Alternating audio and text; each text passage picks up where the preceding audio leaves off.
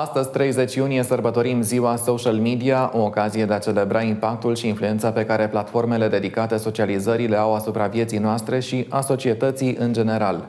Ziua social media ne oferă oportunitatea de a reflecta asupra beneficiilor și provocărilor pe care le aduce această revoluție digitală. Tot prin intermediul unei platforme de social media l-am contactat și noi astăzi pe Florin Zeru, asistent universitar doctor la Facultatea de Comunicare și Relații Publice din cadrul SNSPA. Bun găsit! Bună ziua, bun găsit! Înainte de toate, aș dori să vă întreb cum putem traduce corect sintagma social media. În pregătirea interviului mi-ați atras atenția că există o diferență între expresia rețele sociale și rețele de socializare. Exact și e o confuzie pe care o fac mulți, mulți oameni și chiar unii specialiști din domeniu. Varianta corectă este cea în care traducem rețele sociale. Și să vă explic uh, și de ce. Imaginați-vă că aveți o cutie de Lego.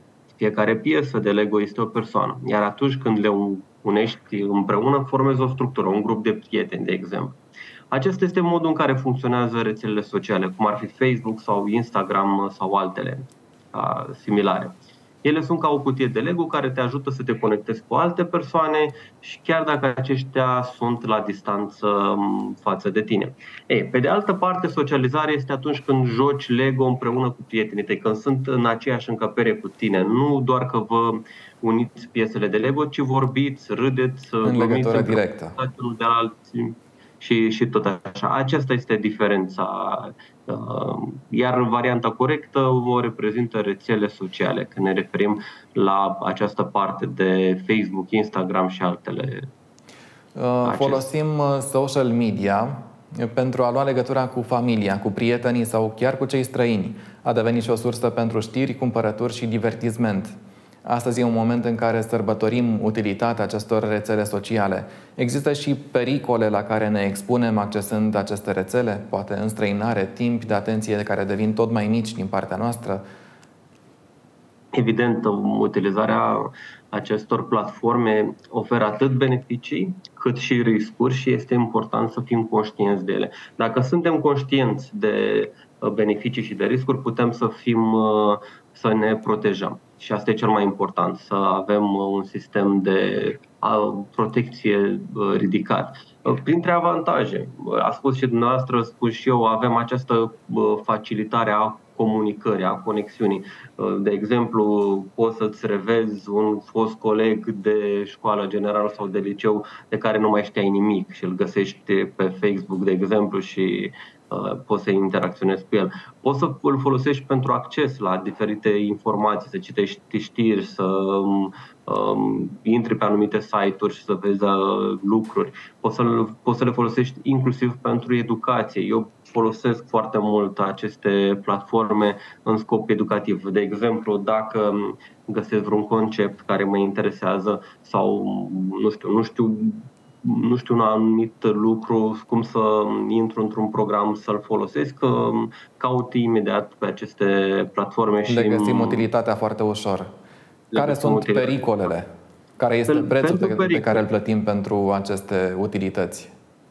Suntem mult mai expuși. În primul rând, aceste rețele pot, uh, ne pot uh, expune la riscuri de securitate, inclusiv furtul de identitate și de încălcarea confidențialității. De exemplu, sunt multe persoane care nu își protejează foarte bine contul de Facebook, oferă acolo informații personale, cum ar fi uh, parolă de adresă de e-mail, număr de telefon, locul unde stă sau că postează că pleacă în vacanță. Au existat cazuri în care hmm, persoane rău intenționate s-au folosit de aceste informații pentru a comite anumite infracțiuni. Au văzut că persoana respectivă este plecată în vacanță și au uh, comis un furt. De exemplu, un alt uh, pericol uh, sunt uh, marcate de dezinformări și știri false. În acest moment, fiecare dintre noi este expus la aceste dezinformări și știri false și e cu atât mai important să fim conștienți că există și că ceea ce primim nu trebuie neapărat, chiar dacă primim de la o persoană de încredere, nu trebuie neapărat să o dăm mai departe, ci pur și simplu să trecem prin filtrul nostru, să, îl, să, să fim foarte critici cu orice informație cu care ne, ne confruntăm. E cer că există aceste informații periculoase, false, dar cum ne putem feri de acestea? Cum le putem identifica noi, adulții, dar și cum îi putem feri pe cei mici de acestea? Odată ce tehnologia avansează, devine din ce în ce mai greu să te protejezi de astfel de, astfel de informații uh, false și există acest deepfake în care imaginea mea, inclusiv a mea sau a noastră, este uh, preluată și poate fi folosită în contexte în care nu am fost niciodată și să spunem niște lucruri pe care nu le-am spus niciodată. Deci devine din ce în ce mai greu. Însă, un aspect extrem de important e să-l trecem prin filtrul nostru critic. Uh, iar părinții, uh, că ați vorbit de copii, iar personal cred că cel mai bine ar fi ca părinții să amâne momentul în care cei mici sunt expuși la ecrane, cât de mult pot, dar suntem care este, care este vârsta la care e indicat ca uh, cei mici, copiii, să aibă acces la rețelele sociale și cum pot fi monitorizați aceștia? Cu cât uh, înaintează în, vâr- în vârstă și nu sunt expuși la rețele sociale, cu atât mai bine. Um, cum pot fi monitorizați?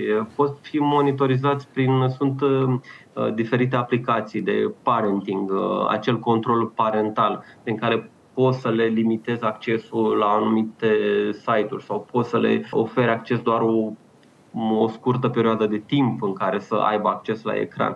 Dar ce te faci atunci când copilul tău intră într-o, comuni- într-o colectivitate și sunt uh, alți copii care nu au acces parental? Cea mai bună și cea mai eficientă variantă este să-i educi e să discuți cu ei, să fii deschis cu, deschis cu copiii, să discuți și să le explici aceste pericole la care se expun dar e nevoie de educație media, educație digitală. Un ultim punct, care este îndemnul dumneavoastră pentru tinerii care folosesc astfel de rețele, dar și pentru părinții care își lasă copiii să folosească astfel de platforme?